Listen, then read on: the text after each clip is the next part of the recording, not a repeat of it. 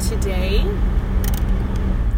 I just want to remind you that you are not the person that that one person, that one angry, grouchy, whatever issue that person woke up on the wrong side of bed having, said you were all, whether it was all those years ago, whether it was just yesterday, whether it was just two seconds ago, that is a lie.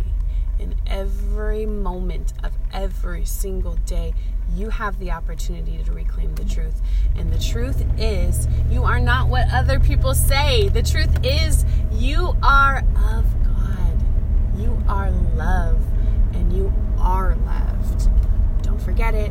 And today, instead of reclaiming the same garbage story or lie you keep telling yourself that is keeping you stuck, today you're going to claim the truth. And the truth is what? Say it, speak it.